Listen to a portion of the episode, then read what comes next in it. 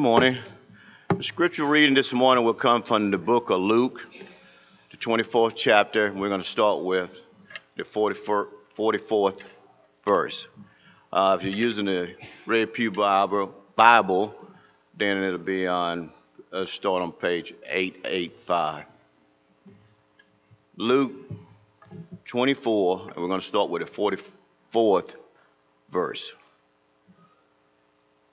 And he said unto them, These are the words which I spake unto you, while I was yet with you, that all things must be fulfilled, which was written in the law of Moses, and in the prophets, and in the Psalms concerning me. Then opened he their understanding that they may understand the scriptures. And said unto them, Thus it is written and thus it is behooved Christ to suffer and to rise from the dead the third day, and that repentance and remission of sin shall be preached in his name among all nations, beginning at Jerusalem. And ye are witnesses of these things. And behold, I send the promise of my Father upon you. But tarry ye in the city of Jerusalem until you be endued with power from on high. May God bless the hearers and doers of his word.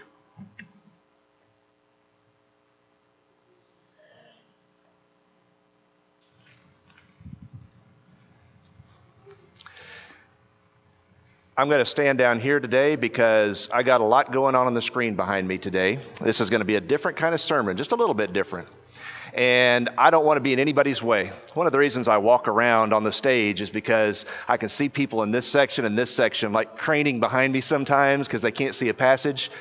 I just figured I'll just save you having to do that and I'll stand down here. So hopefully you can see me. Definitely, if you can hear me, that's all right. A couple of things I've learned in being a preacher is this I've learned that people love a list. They love to have a list. Just give me a list of, of things that God wants me to do. And, and people just, they, they love that. But they also love a timeline. I have learned in watching you that many of you use timelines in teaching people the gospel. That's a really effective way to teach God's word. And what I want to do this morning is this just give you a timeline of how the gospel came to us. And, and I want to do it from this perspective when does somebody become a Christian? When does somebody become part of the new covenant that God has offered to all humanity? I think by showing you this this morning, I think it's going to help all of us to clear up some things in our thinking and help us to really process God has made an astounding offer to you and to me. And we need to understand as we look at the gospel, we need to understand when that offer was made and how somebody becomes a Christian. It's a really important question. How does a person become a follower of Christ today? And what I want to do this morning is just this. I just want to walk you through Matthew, Mark, Luke, and John, and then show you the first part of Acts and how all four of those books and the first part of Acts fit together on a timeline type of, type of uh, analysis. So without further ado, let's talk about the gospel, the good news. When you read Matthew, Mark, Luke, and John, the beginning of your New Testament, those first four books, they're all about the life of Christ. And what's interesting is they all begin at a little bit different place. For example, Matthew begins in Matthew chapter 1 with a genealogy and then with the birth of Jesus. The genealogy and the birth of Jesus. That's in Matthew 1. That's where his gospel account begins. But Mark, when you turn to the next book, doesn't start with the birth of Jesus. Mark begins with the baptism of Jesus. He doesn't even tell you much about how Jesus was born, how, how he was conceived by the Holy Spirit in the womb of Mary. Mark doesn't tell you any of that. He starts way far later on in Jesus' life. Jesus is about age 30. When you read the book of Luke, Luke actually begins with the birth of John the Baptist.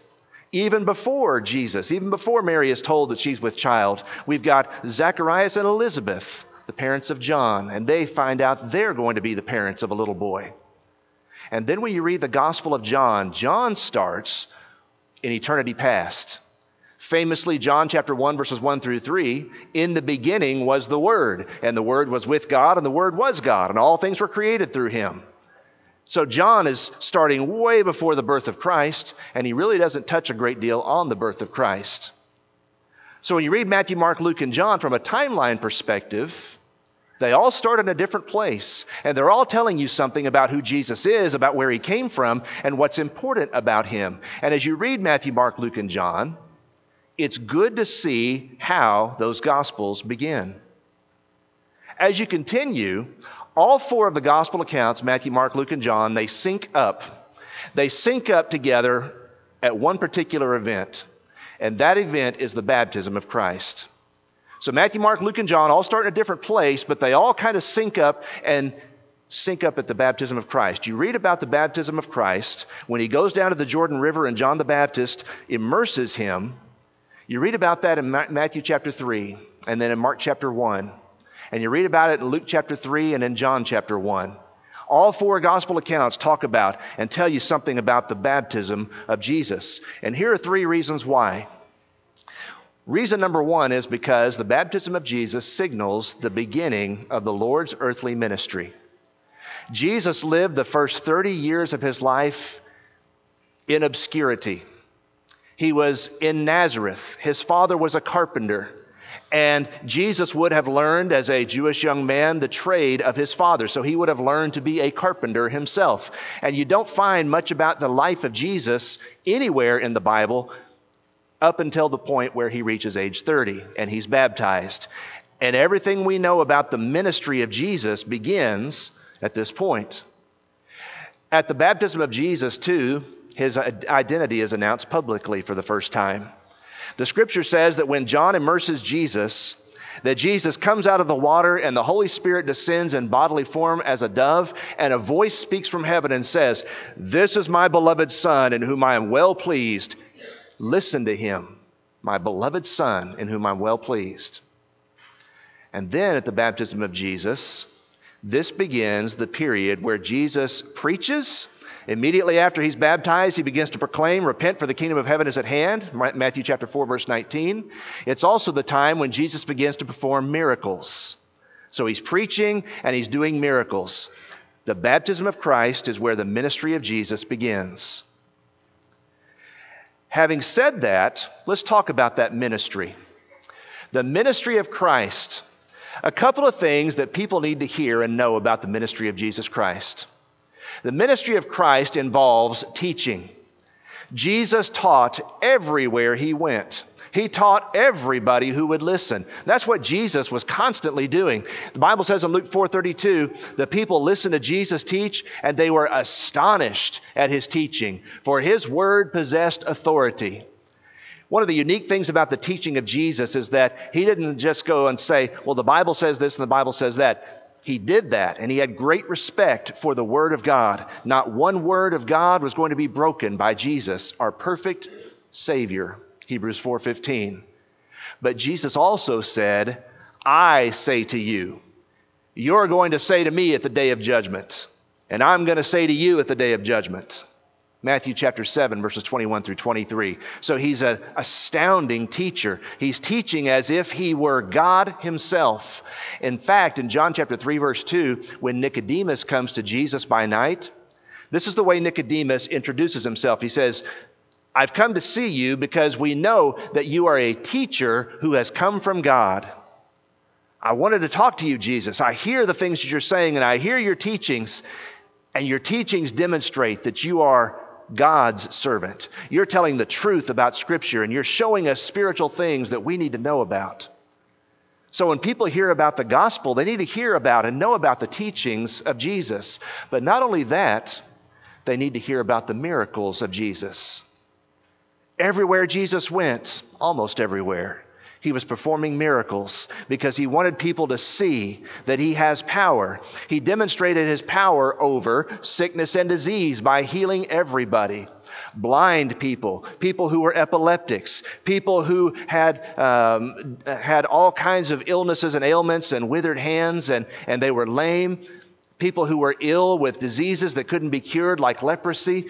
Jesus could heal every single one of them Luke chapter 4, verse 40 mentions people were coming from all around to Jesus because they knew that he never turned a sick person away and said, I'm sorry, your case is too far gone. He is the great physician, he can heal diseases. But not only that, he has power over nature. When you look at the life of Jesus, he could speak to a fig tree and the fig tree would obey him. Or he could speak to the wind and the waves in Mark chapter 4 and Mark chapter 6. He could walk on the water. He could speak to the storm and it would listen and obey. He could speak to fig trees and they would listen and obey. He could walk on water. He, he had power over nature. Not only that, but when you look at the miracles of Jesus, the Bible indicates that he has spiritual power as well. That's why he was able to cast out demons because no demon, no devil was so powerful that Jesus said, I'm sorry, I just can't, I can't help you here. This is too much for me. No, with the word, Jesus would speak to demons and he would say, Come out of him. In Mark chapter 1, verse 27, that's exactly what he did. And when people saw him cast out a demon, they said, What new thing is this? With authority, he casts out even the unclean spirits, even the demons.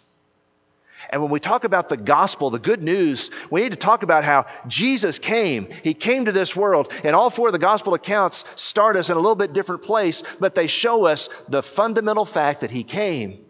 And then they talk about his baptism and how he's identified, this is my beloved son. And then the gospel accounts tell you about his ministry. And they tell you about how he taught and how he preached and how he performed miracles and healings and had power over nature and even over death itself.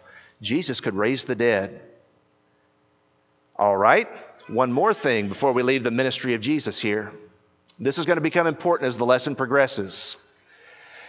It's important for people to understand that Jesus lived and died under the old covenant. It's really important. Jesus lived and died under the old covenant. A lot of people don't know that. And when somebody starts asking the question, What must I do to be saved? they'll go back to the period of Jesus' ministry and they'll start looking at reasons why they should be saved the way people like the thief on the cross were, for example. The thief on the cross, lived and died under the old covenant.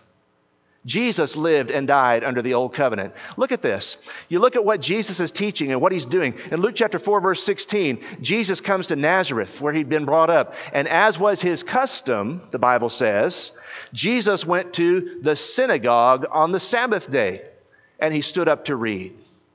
People need to understand and appreciate that Jesus lived under the law of Moses and he was subject to the regulations of the law of Moses. And so on the Sabbath day, he would go to the synagogue. He didn't go to the church building on Sunday because he did not live under the new covenant during his earthly ministry. Notice this in Luke 18, verse 10, one of his parables. There are many examples that we could give. Two men went into the temple to pray. Remember? The Pharisee and the tax collector. And the Pharisee stands up and says, I'm thankful I'm not like other men. And the tax collector says, God be merciful to me, a sinner. Where were those men? They weren't in a church building. They weren't in a New Testament Christian assembly. They were in the temple. Why? Because they were Jewish men. They lived under the law of Moses. In Mark chapter 14, verse 12, on the night of his crucifixion, before they took him to Pontius Pilate. What was Jesus doing? Christians today would say, and we read just a moment ago, and I appreciate this in, in Matthew 26, Jesus was instituting the Lord's Supper.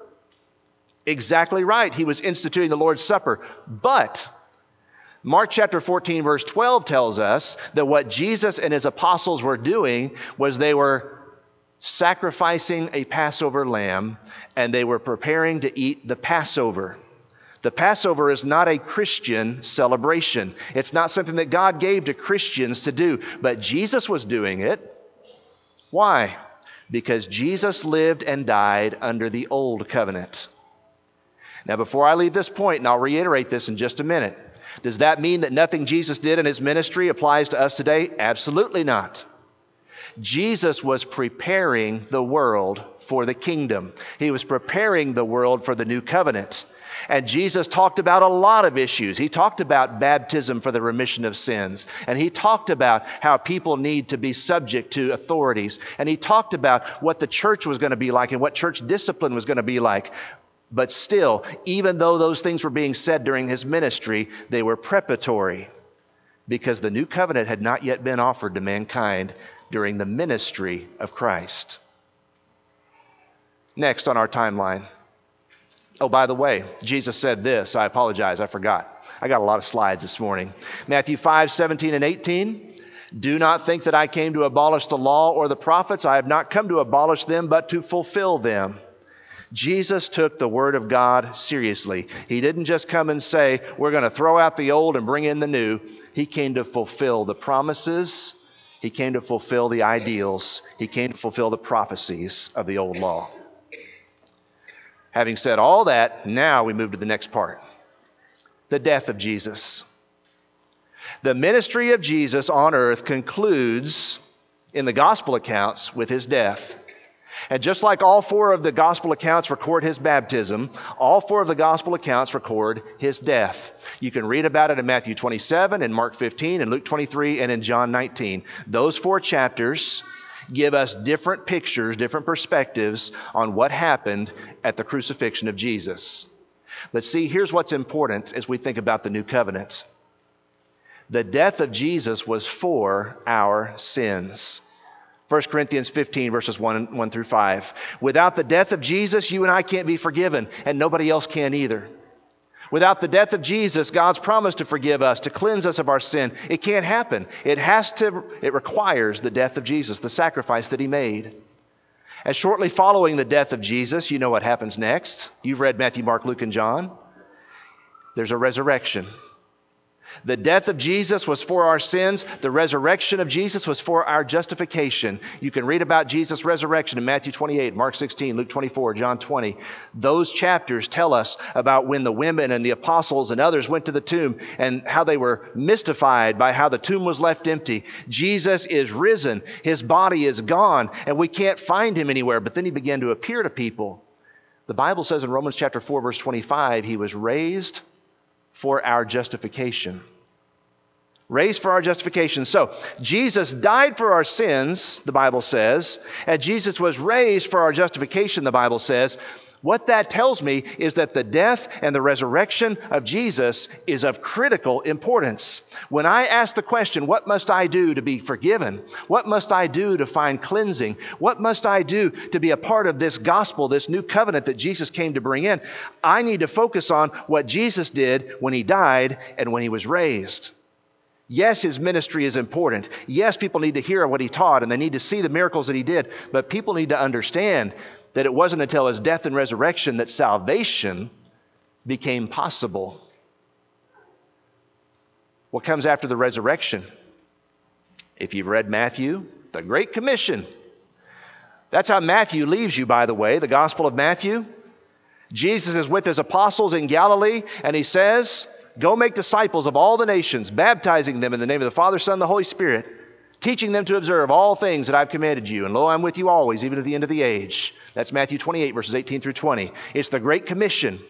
Go into all the world, Mark chapter 16, verse 15. Preach the gospel to every creature. He who believes and is baptized will be saved. He who believes not will be condemned. That's the way Mark ends. Luke, we're going to come back to Luke in just a minute. Luke 24, there are all these conversations with Jesus and his apostles and others, other disciples, and Jesus is talking to them about how he has fulfilled all the prophecies concerning himself. And then he talks about what's going to happen next. And he gives them a commission of sorts in Luke 24. And then in John 20 and 21, again, this is a more personal account with just the apostles, with Peter and Thomas and others, and how Jesus interacts with them and gives them a commission feed my lambs, tend my sheep. But all four gospel accounts kind of leave you hanging. There's been a death, there's been a resurrection, there's a great commission. Now what? It's the now what when we start talking about gospel timelines, it's the now what that really becomes critical. What must I do to be a part of the new covenant? You got your Bible, open it up to Luke chapter 24. Open it up to Luke chapter 24.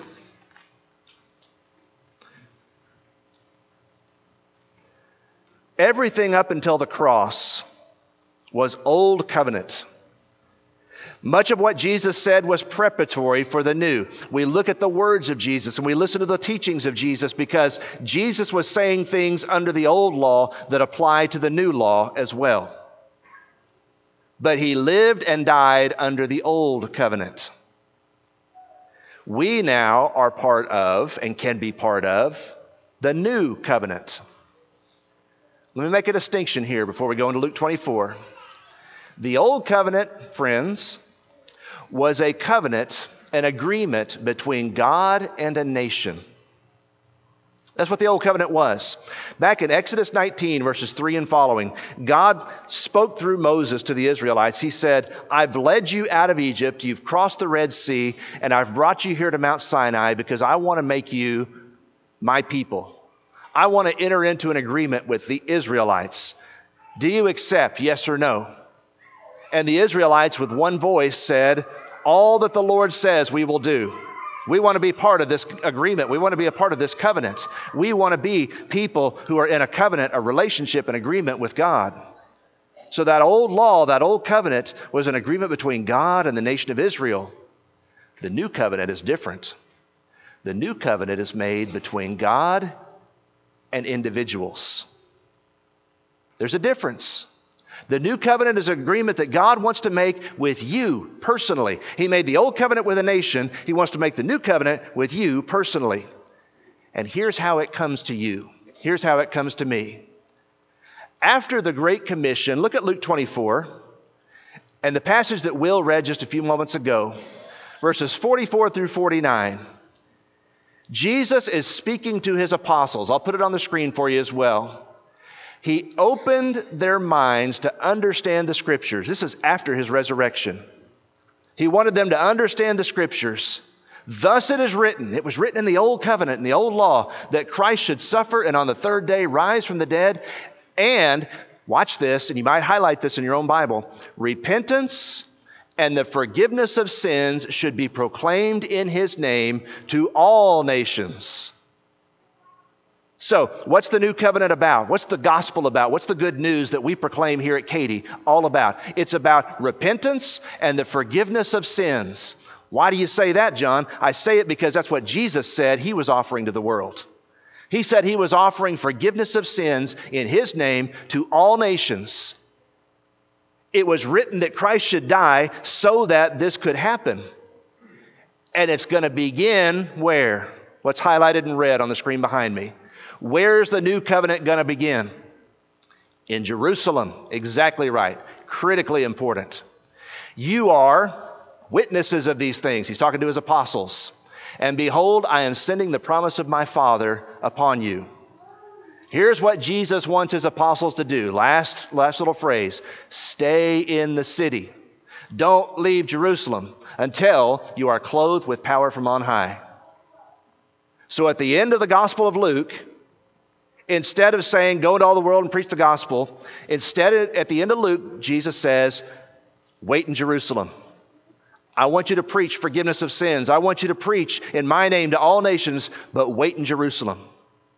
And the thing about the book of Luke, and people need to hear this when they think about a timeline of the gospel, Luke is actually a two part gospel.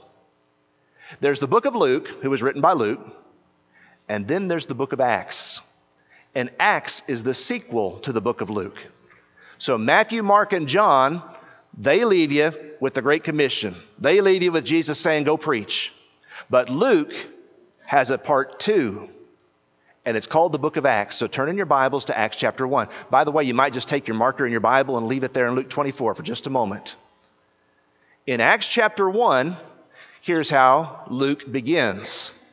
He says, In the first book, O Theophilus, that's the way the book of Acts begins. What first book are you talking about? He's talking about the book of Luke, because Luke wrote Acts and Luke wrote Luke. In the first book, O Theophilus, I have dealt with all that Jesus began to do and teach until the day that he was taken up. So, what's Luke saying? On that timeline on the screen behind me, everything on the left side of the screen, all the way up to the cross and the resurrection, that's what Luke deals with, the book of Luke. And now, what Luke is going to do in the book of Acts is he's going to tell you the rest of the story. Wait in Jerusalem. The rest of the story. The Bible says Jesus presented himself alive to them after his suffering by many proofs, appearing during 40 days and speaking, to the, king, uh, the uh, speaking about the kingdom of God. And then it says, and while staying with them, he ordered them not to depart from Jerusalem. Where do we hear that? We heard it back in Luke 24, verses 44 through 49. Don't leave Jerusalem. Wait for the promise of the Father, which you heard from me. So here we are, shortly after the resurrection of Jesus. The Great Commission's been given, but also Jesus has said, Wait in Jerusalem. And Luke tells you that that's what Jesus commanded the, the apostles to do, and Acts tells you the same thing. In Acts chapter 1, verse 8, Jesus speaks before his ascension and says, You will receive power when the Holy Spirit has come upon you, and you will be my witnesses in Jerusalem and in Judea and Samaria and to the end of the earth. And so the Bible says Jesus was taken up into the cloud in heaven, and they were standing there looking. And the Bible says the angels appeared to them and said, Why are you still staring into heaven? This Jesus who you saw go up into heaven is going to return. Acts chapter 1, verses 9 through 11. Just as he left, and in Acts chapter 1, verse 12, they, the apostles, did what? They returned to Jerusalem. Why? Why did they return to Jerusalem? Because that is what Jesus had told them to do. Go to Jerusalem, wait in Jerusalem, stay in Jerusalem. And when you get to Acts chapter 2, verses 1 through 4, the Bible begins in Acts 2, verse 1, when the day of Pentecost had fully come. Pentecost, you hear that word, Pente and you think of the number five. Actually, it's 50 in this case. Pentecost was always exactly 50 days after Passover. That's why they called it Pentecost. 50 days after Passover, Jesus ate the Passover supper, then he was crucified and resurrected three days later at Passover. And 50 days after the crucifixion of Jesus, here we are, and it's a Sunday morning, and the Bible says when the day of Pentecost arrived, they were all together in one place in Jerusalem, where they were supposed to be. And suddenly there came from heaven a sound like a mighty rushing wind, and there was uh, filled the entire house where they were sitting. And divided tongues of fire appeared to them and rested on each one of them. And they were all filled with the Holy Spirit and began to speak in other tongues as the Spirit gave them utterance. So these people they have miraculous gifts now, these apostles. They've received the power that Jesus promised. And they go into the temple, and people think they're crazy. In Acts chapter 1, verses 9, or Acts chapter 2, verses 9 and following, they say, These men are full of new wine. And Peter stands up and he says, No, we're not full of wine. This is what Joel talked about when Joel said that God was going to pour out his spirit on all flesh. And then Peter began to preach about Jesus in Acts chapter 2, verse 22. And he preached the timeline.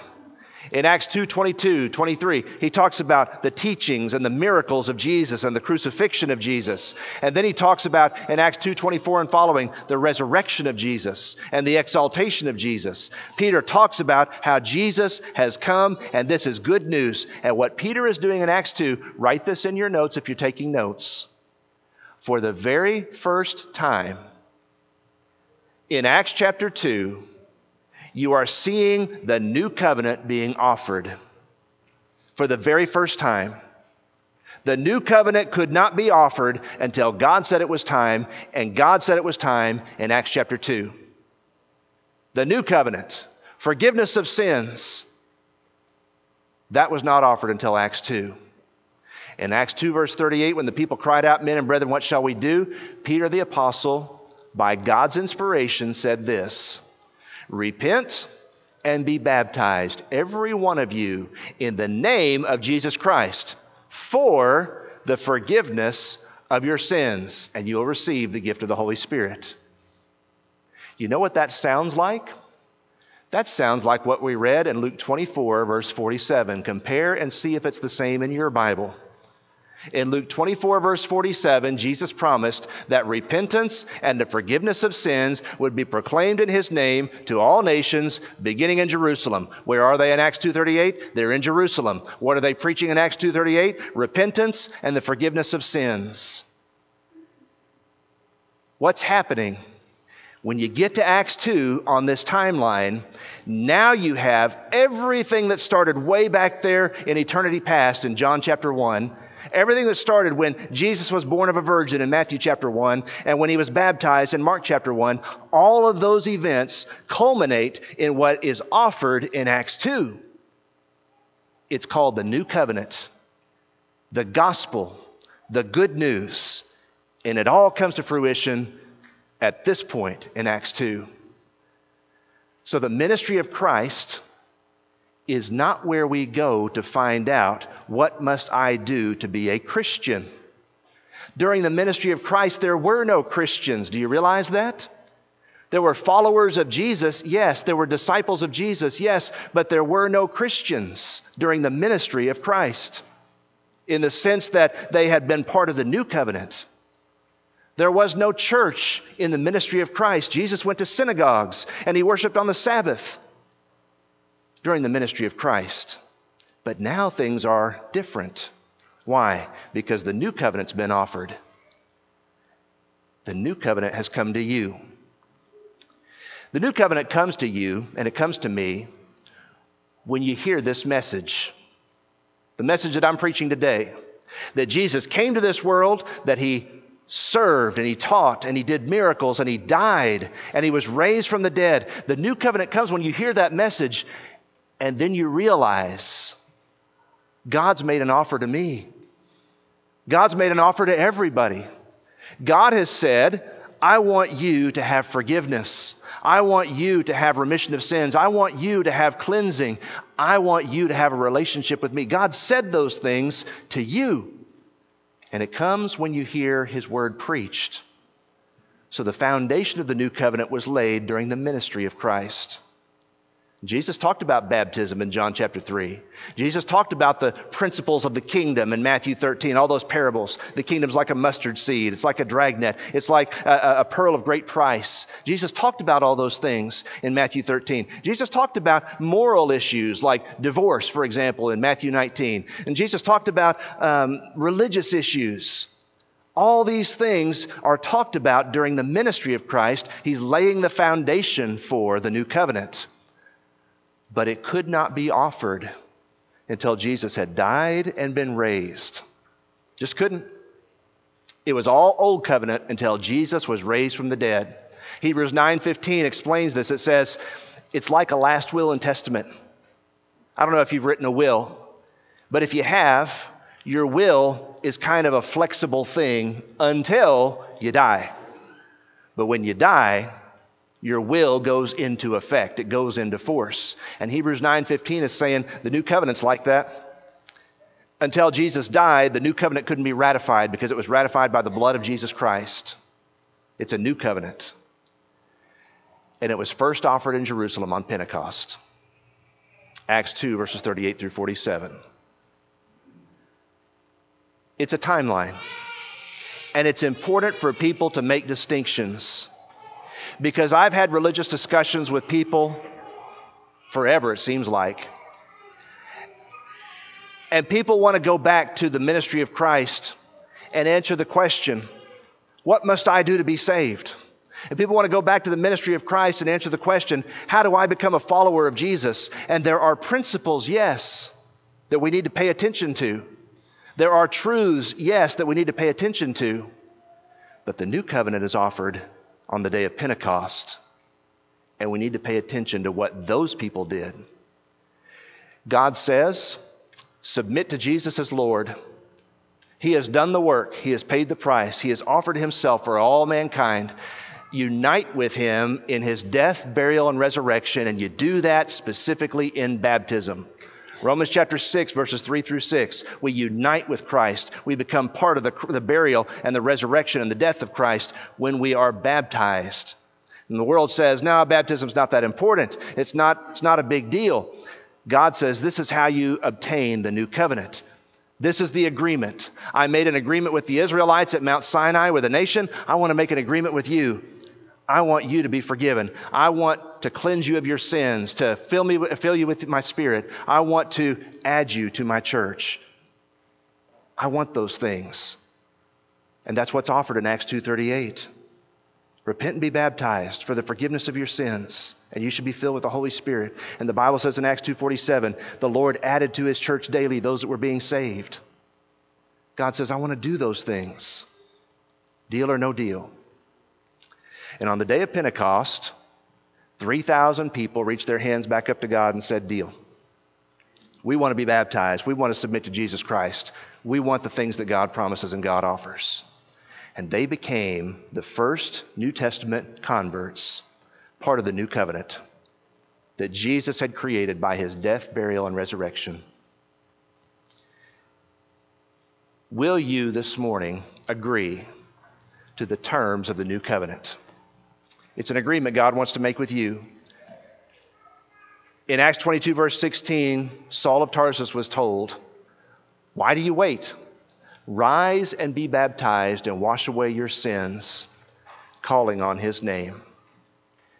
Do you realize that there are a lot of religious people that say that they are followers of Jesus, that they're part of the new covenant, and they've never come to Christ in the way that the New Testament describes? There are a lot of people that live in the belief that they are followers of Christ, and they've never been part of the new covenant because they haven't listened to and submitted to the commands of Scripture. Will you do that this morning? You always have an opportunity, but especially when we sing a song of invitation, our prayer and our plea is why don't you just make your way down the aisle? And it's a very simple thing to do to submit to Christ, to repent of your sins, to be baptized for the remission of your sins. And you can know that you're a follower, a disciple, a participant in the gospel of Jesus Christ. If we can help you do that this morning, won't you come while together we stand and while we sing?